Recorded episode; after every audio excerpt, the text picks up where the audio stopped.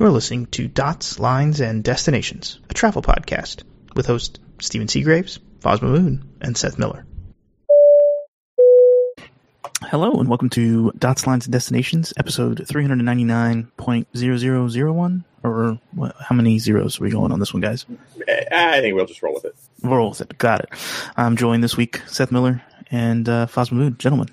Good afternoon. I think, like most things on our podcast, highly precise with questionable accuracy is really the goal. That's, I mean, that's what I'm aiming for. Ready, fire, aim. and moderately entertaining along the way. Um, so Aha is uh, is no longer with us. Uh, pour one out for them. So yeah, this was the ExpressJet uh, branded operations. I guess we're calling it their independent operations. The second time they tried that. Uh, the last time was in like 20 years ago when Continental cut the Continental Express contract, and it didn't go very well. And this time also didn't go very well. So That was 20 years ago. I don't know, maybe 18, 15? How long? When was it? 2007? 15 years ago? Like, just I, I don't know. I'm just like that was like just surprised it was that long ago. It's been a while, more than a decade. Um, yeah, it's so obviously very unfortunate for the folks that are now out of work. I think in some ways there was a lot of them were already out of work. Um, there were, I think the company said it has a list of 1,700 furloughed pilots that it considers part of its assets. Hmm. Uh, but only about 75 were active. So a bunch of those pilots presumably had already started looking for and finding work elsewhere.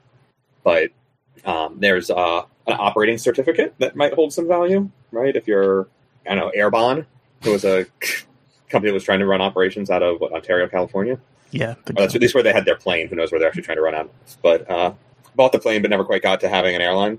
So um, this would be a fast way to solve that problem. Uh, you know, it's it's not that surprising to me that Reno wasn't able to deliver the hub sort of leisure traffic demand that they were looking for. Uh, especially when you think about the 50 seaters are a very high cost uh, aircraft relative to their size. Yeah. But uh, they they also claimed that they were unable. The airline claimed it was unable to scale up quickly with new stations, which I interpret as couldn't find people willing to work three days a week for four hours and considered a- a reasonable job. yeah, to run a flight out of Yeah. you know wherever. Yeah, to do a turn, right? Like you got to be there three hours before the flight arrives, and it takes thirty minutes to do the turn, and then you leave. Like it's it's a terrible part time job, especially if you're the only like one of the only airlines or whatever. So there's just not enough. It's not like you can work at a ground handling agent that you then overflow to the other airline or whatever else in these smaller towns where there's at least vaguely an eight hour day. So that didn't help. Uh, and then they also claimed that they were unable to secure aircraft for growth. E one forty fives are hard to come by. So that was my question as well, um, and got some interesting data. One of those data points is that apparently around the same time this was all unfolding, JSX bought Mhm. 47 of them. Oh. So apparently not that hard to come by if you're willing to pay, but who knows? Uh, also, there's been some issues apparently with engine overhauls, and so airlines who like there's a backlog to get the maintenance done on the engines. So airlines are apparently buying the planes that have engines with cycles available and swapping them into their frames. So while they wait to get their regular engines replaced or re- repaired, whatever, overhauled, Mhm. um, inspected, and whatnot, which is a sort of normal part of doing business, but that you have to do those overhauls. But they they don't have like they can't find enough planes, so they're or they can't get the engine scheduled, so they're just buying new planes to do it. Uh, I'm not sure. I mean, it comes from a reliable source. I haven't seen the data on it, but it's pretty crazy. That is that is a little weird, but yeah. Yeah. Okay. Um, and the other thing about the pilots, I mentioned that sort of long furlough list. There's has been a change in the way some of the airlines are dealing with. Uh, be careful how I phrase this. Uh, seniority, and I'm going to use the word wrong because it's, it's not seniority for bidding, but from a, a longevity, right? When your your pay scale as a pilot is based on how long you've worked at the company. hmm Apparently, Piedmont and possibly Envoy as well have a new clause in their contract that pilots who come over from a distressed airline, i.e., out of business like AHA slash ExpressJet, Yeah. get to keep their longevity. So you, you flew for 15 years at ExpressJet, you're a first year at Piedmont or Envoy or whatever, you get paid as though you have your 15 years. And that's huge for pilots. Yeah, that's interesting. But yeah. that doesn't count for bidding. But it doesn't count for bidding, I think. Interesting. Okay. Right? You get, in some way, right? It's better. It's better than nothing. It's not perfect, but um, Yeah, I mean, I guess it's I guess it's good if you're coming from one of these distressed airlines to kind of keep uh, some of that pay, the pay scale for Yeah. yourself, that that so you don't go down in pay just because you got hired by an airline that couldn't manage its finances. Or quote unquote, you, you end up working at quote unquote the wrong airline, and that screws you. yeah, Um, yeah, It's it's super interesting to me that they're doing it that way. It's also, I mean, going to cost the airlines a little bit of money, but also, I mean, you mentioned dropping in salary and whatever. Like at this point, dropping to be a first year pilot wouldn't actually necessarily cost you that much at a bunch of these regionals. Yeah. Like pay scale is through the roof. Mesa is the latest one to go seventy because because they're so desperate. Yeah, like so, like they went from forty something dollars an hour for first year first officers to over a, hun- to hundred. Wow. Or something like that is a huge jump. But how do they reconcile this with the existing contracts they have? Where do they get the fill the delta The existing contracts? purchase agreements. Yeah, Um, for Mesa, I'm not sure. The Piedmont Envoy and whatever, those are all owned by American already. So Mhm. American can agree to pay itself more money, essentially. right. Um, and Vasu Raja, who's chief revenue officer now, he keeps getting promoted. It's impressive. Uh, has apparent had an interview he did with Skift where he basically said, "Oh, we expect to have higher yields uh, on those flights where we're able to continue operating, so we should be able to make up the difference." Which basically means they're going to raise fares to cover their costs. At least at least he's honest. Just uh, Yeah, I give him credit for that. um, so moving on to some routes, uh, Qantas is going to do something they've done before, but not in a while, right? Well, not this specific route, but they're going to come back to JFK. Yep. They've flown that for a long time, right up until early COVID, and then stopped it. Uh, they're going to route via Auckland instead of Los Angeles. Interesting. So I thought the, I thought there used to be a flight on Qantas via Auckland. Am I? it was to LA. It was to LA. Yeah, I not see. from JFK. Okay, I mean, up until recently, there were no planes that could do Auckland JFK reasonably. So gotcha. reasonably, but uh, I mean, does this make sense from like a feed perspective, right? Because they there's so much Trans Tasman traffic already that they can just say, "Oh, we're picking up passengers in Auckland," or people who are just going going O and D between Sydney and Auckland. They just hop on this flight and we just sell a few extra seats. I think I'd rather connect in Auckland than LA any day. if, right, yeah. If you're coming, so this is what I was saying. If I'm coming from Sydney, if I'm coming from Brisbane, if I'm coming from Melbourne, which are the three that should feed it well, completely agree.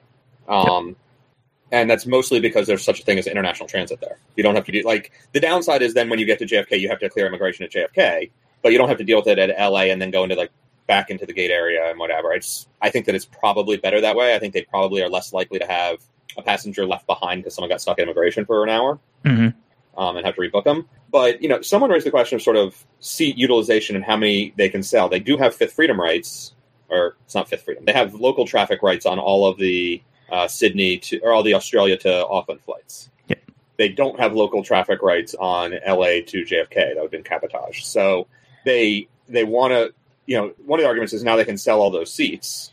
But if I looked at, it, I mean, they used a 787 back in 2019 or early 2020 before the route died. It was a 787 also, so it's the same number of seats, right? Mhm. So they were trying to sell the 230 or whatever it is seats on that plane from LA to JFK. So you have to sell that many seats to JFK from your three major Australian cities. You still have to do that.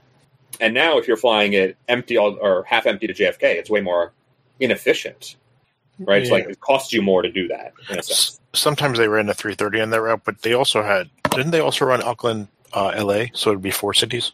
But they're not running Auckland, LA right now. I don't believe. Okay, but but back when they did LA JFK, Oh, yeah. Yes. But uh, yeah. So at least for part of it, they did. I just, I, I'm thinking about it, and it's like you're trying to feed, you know, to get to 200 ish seats filled on this JFK flight. Are you going to fill them that much more quickly or much more easily via Auckland than you will LA? And like the same thing, like th- those are going to then fill up seats on your arguably your otherwise should be full Trans Tasman flights hmm versus your, your long hauls. I mean, there's there's less long haul capacity right now in and out of LA. I think they're down one flight for the summer 23 schedule, which is where this starts.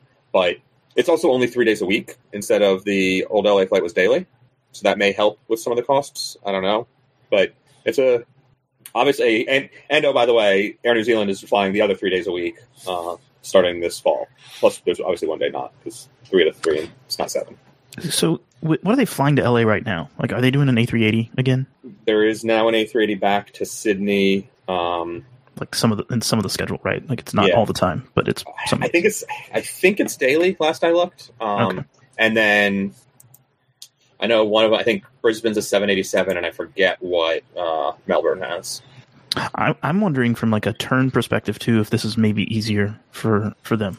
Um, just having to have, I mean, I'm guessing it's going to take the num- same number of airplanes, right, to run this that it did to take to run the LA JFK flight and back, or does it take one less? I mean, you have to remember that LA they have a maintenance base, Oh, so true. they they always they often had an extra plane there just in because case. yeah because they were doing maintenance. Gotcha. I mean, I think this is really just to th- steal some of the thunder from Air New Zealand. Like a marketing thing. Yeah, I mean, it could totally could be. I could I could see that too. Um, but at the same time, they didn't do it before when New Zealand announced that flight, right? Like when they originally announced Newark to Auckland, they didn't. No one Yeah. seemed to bat an eye. yeah. I mean, for Sydney traffic though, right? You can either connect in LA or you could even connect in Dallas. Yep. You know, you've got some options. Um, you know, to break against the mold, right? Would be doing something like Auckland JFK, like Auckland. Mel- L- Yeah, Melbourne's a 787-9, Brisbane's a 330 right now. Let me see what it is for next summer when this actually happens. But- they, they used to do Brisbane and Auckland on the 330, and one of those used to do with the LA JFK run. Yeah. So they had an Auckland LA flight before. Is what Yes. you're saying. Okay, that's where I got confused. Got it. Uh, next summer, currently filed, LA gets a. This is weird. So next June, I'm seeing daily flights Brisbane on a 332, daily flights um, Melbourne on a 380, double daily LA, uh, sorry, double daily Sydney on a 380. And Melbourne Melbourne was a 789 and ups to a 380 starting next June. So, Wow. and LA has, actually LA has a couple of 78s also, plus the double daily 380. So, uh, yeah, it's going to be back to a lot of capacity, but I mean, you, you think about it though too. They can still they can still sell the uh, people really want to go through LA, right? They can sell the connection on American if they wanted, right? Like that's Yeah. They have a, they have a code I share partner. my stuff. guess is just, and sorry, there's not a 787 out of Sydney. I don't know where I got that from. I'm having trouble reading.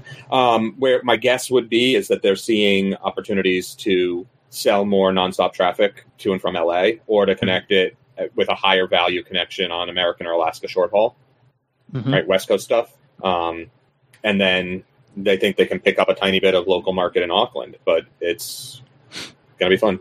Yeah, it should be interesting. Um, JetBlue has had some uh, A321 LR delays. Uh, More We were, delays. we were gonna we were gonna get a uh, new international route, weren't we? Wasn't that like the rumor? So there's supposed to be a new international route announced before the end of the year that'll start it next first half of next year, so summer season um, at some point. It seems like they're still planning to announce that, but the delayed aircraft deliveries are not helping things. Um, and in the latest scenario, so earlier this summer, one of the del- one of the planes was delayed, and it meant that they couldn't launch the Boston service quite as quickly as they wanted because they didn't have Mhm. enough planes, and they actually delayed the Boston service a month Gotcha. um, to both Gatwick and Heathrow, or three weeks, something like that. Uh, the latest delay came late enough in the sort of sales cycle that they had already started selling a second daily Gatwick flight that this new plane was going to operate. Mm. And because of slot rules, they've already sort of committed to it. They can't not operate it, or they lose their slot, and they, you know, those are hard to come by, and you don't want to piss off the company, the whatever the regulator who allocates them. So they're going to operate it with a A321 Neo instead, with the Mint configuration, which is not that big a deal except where it is. Right, so it's got 16 business class seats and Mint seats instead of 24. Mhm. Um, it's got 30 extra economy seats, but it doesn't have ovens in the back Oh, so they can't do hot meals in economy. Oh. And so all their marketing about the big meals, which are like the build your own on the IFE system, you click and tap what you want, and then they serve you this lovely hot meal, which when I took it on the inaugural flight was delicious. Got to say, it was really good food, but they're still advertising it, but not actually going to be able to serve it for these Wow. passengers. that's a big deal. I think. Yeah, and that goes from October 29th or whatever that Saturday is through all of November and like the first week or two of uh, December. So it's like a six week lag.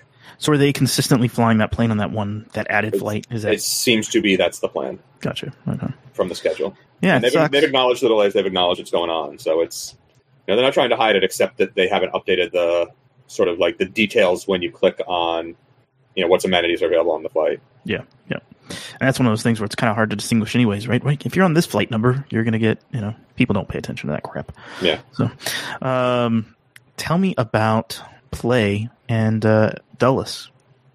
Play's going to fly to Dulles. Oh, that's it. Yeah. uh, I mean, this is they're, they're going to their be fourth, fourth destination in the United States, uh, right next door to their flights at BWI, uh, continuing to expand and to match the Icelandair route map quite nicely. I'm guessing this is on a Max.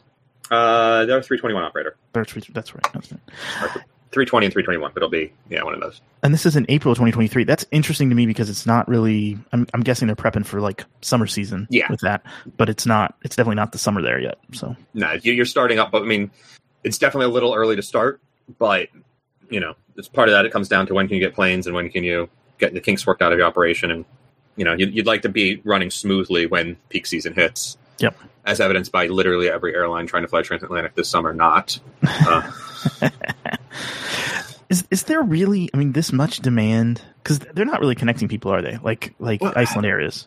They sort of are. And so that's the thing. Okay. Part of the problem is, and I say problem, part of the situation is that their version of connections aren't as robust or smooth as what Icelandair has. Mhm. And that's just, it's a small fleet, right? They don't have enough planes to fly all of their continental Europe destinations every day. So, right, I think if I, when I wanted to go use them to get to Stansted, when I thought I was still going to go to the Farnborough Air Show last month, month, it's just last month, wow.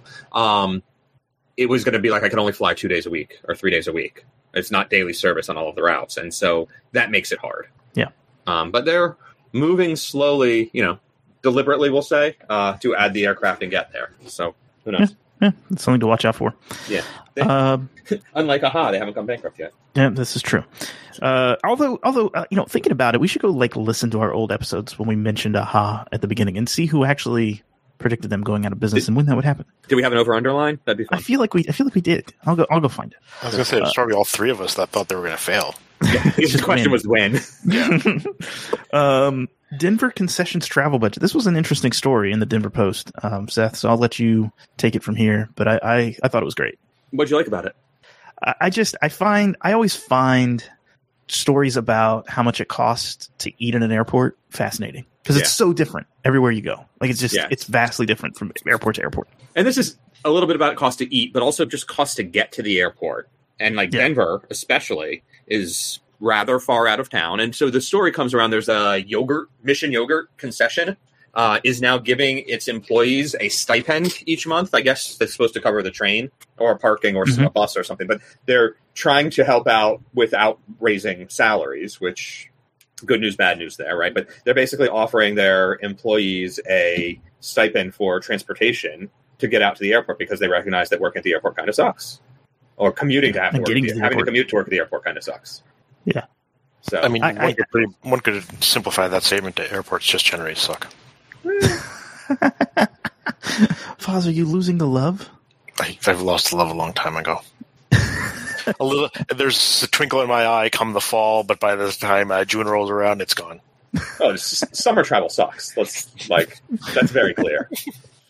So so I mean part of this though too to me is they probably get a little bit of a write off for offering this. It's Right. considered a business expense, so they must. Yeah, Right, but it's Without- still with- even if, with- even if, as a write-off, you still lose money in that. true. True. Still costs you money. Yeah, you get twenty percent back or thirty percent, whatever your income tax rate is back, but like not all of it. Yeah, I mean, it's nice. Um, Yeah. I was, I was actually, I actually picked up a friend the other night from the airport, um, who w- had been in Denver, and he was like, "That airport is, it's, it's out there." I'm like, "Yeah, it's in the middle of nowhere." What's funny is if you went there in the late '90s, shortly after it opened, it really there was nothing out there. Now, when you go out there, there's at least a bunch of stuff. yeah, So it doesn't there's like restaurants so and hotels. Yeah, yeah, yeah. yeah. Like there, even the warehouses, right along 70, those didn't exist. you're just in a field. You literally, like You were. I mean, You were, yeah. The first time I landed, I'm like, where the hell am I? I don't see anything for miles. Uh, and, and but that also speaks to how hard it is to build a new airport in the United States. They had to basically buy out farmland that was in the middle of nowhere to have a chance of not having neighbors complain.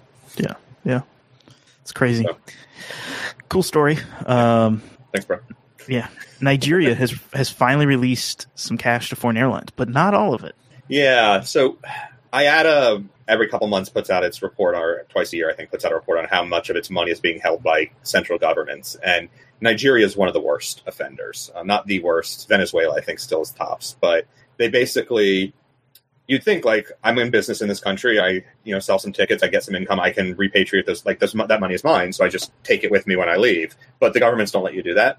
Like there's rules on taking the money out of these countries, and so uh, Nigeria is an example. Like there's 460 something million dollars worth of airline revenue stuck because the government wasn't letting it out.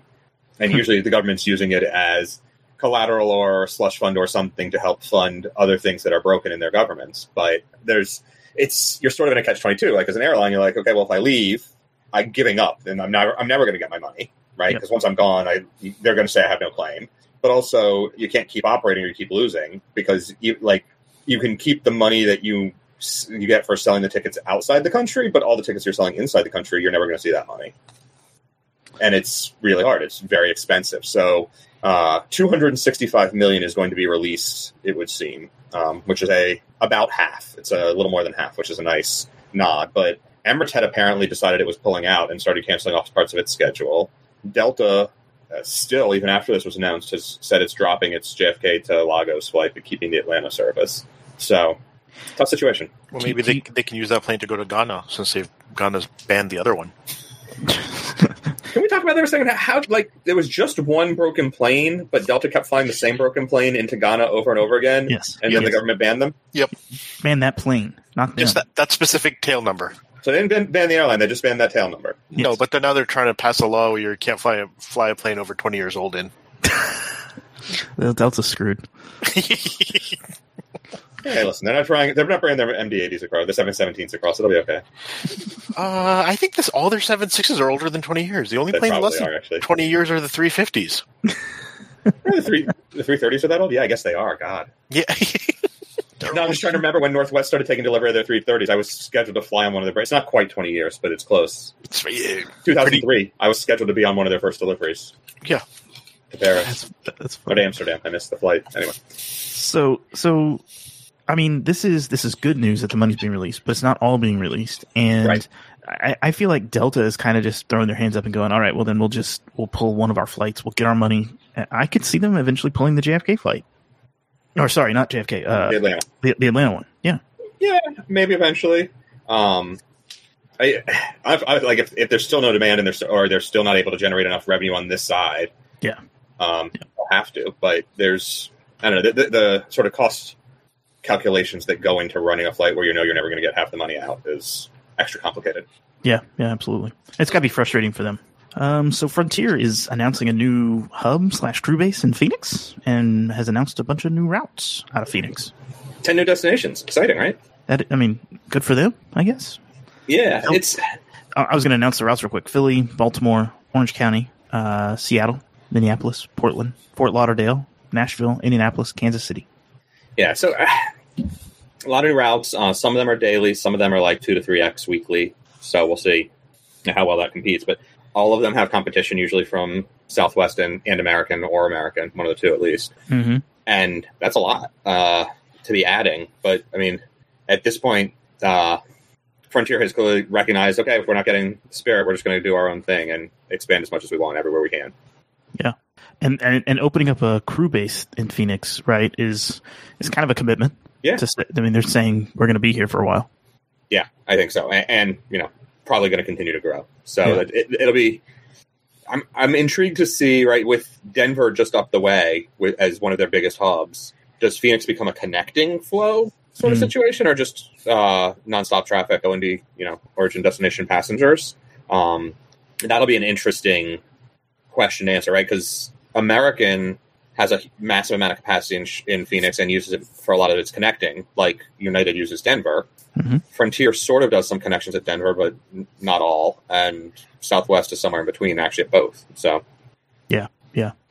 Yeah, I, I mean, I thought you know, Frontier used to use Denver as like a very heavy connecting airport, but it seems like that's really kind of dropped off as, as they've picked up more of this point to point type flying. Um, but I think they still do it. Um, would Phoenix be more useful for them? I don't know. That's that's that's a more that's an interesting question, right? Like, I see some of these routes on here, like Baltimore to Orange County via Phoenix. Hmm, okay, maybe I see it more as like that's an O and D market. So Yeah. so and I I haven't looked entirely at the flight timings on all these yet. So that'll be the other factor. It'll probably be better in the summer, in the winter. mm, than trying to go through Denver. Yeah. Yeah, interesting But they're stuff. going to have, but they're going to have their fancy new ground gates. Oh yeah. Oh yeah, I forgot about those. They uh, just started construction a couple weeks ago. uh, yes. Can we really call them gates? Can we just call it like ground tents that you go out into to board your plane? If only there was a tent. um, so Finnair is doing some uh, interesting pushing of traffic to Doha. They announced a, a partnership with uh, Doha and, and Qatar Airlines. Uh, and uh, what, what's the deal with this?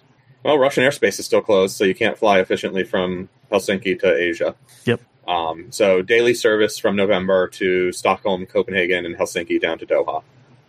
Um, that's it's part of a. They're calling it a strategic commercial partnership, whatever that means. Mhm. Um, details remain to be seen, but maybe good, maybe hard to say. But as part of this, like they're cutting some U.S. service too, right?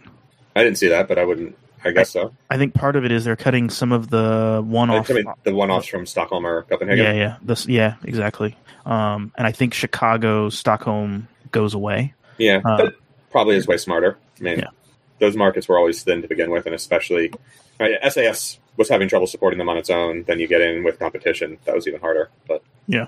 Um, Yeah, it's it's an interesting th- it's an interesting play. I mean, having a partnership, it'll be. I wonder how much they're going to sell connecting. I guess the Finns during the cold months like to go to warm destinations, like most of us. Yeah.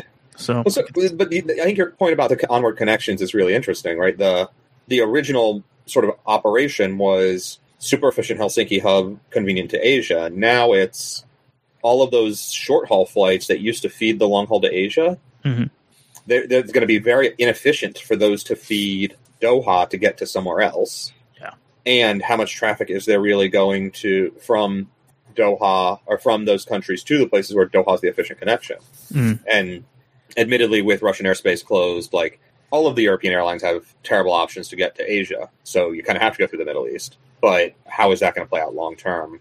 Like, it's hard for me to see this as a good long term solution as opposed to, well, World Cup traffic, there should be a spike, and so we'll grab that that uh, demand and then figure out what happens in a few months and hope that something sorts out with Russia. Maybe. Yeah, I don't see this as a long term solution to anything. yeah, I guess that's what I'm saying. yeah. Calling it calling it a, an a efficiency or trying to spin it in a salesy way, Yeah. probably not going to work. Yeah. So you never know. Uh, for our Patreon subscribers, we're going to talk a little bit about Dublin. Uh, we're going to talk a little bit about Alaska. Uh, actually, a lot about Alaska um, and uh, Everett. Both the airline and the state. Yes. So uh, stick around for that if you're a Patreon subscriber. If not, uh, thanks for listening to the show, and we'll talk to you next time. Happy travels. Take care. Bye bye.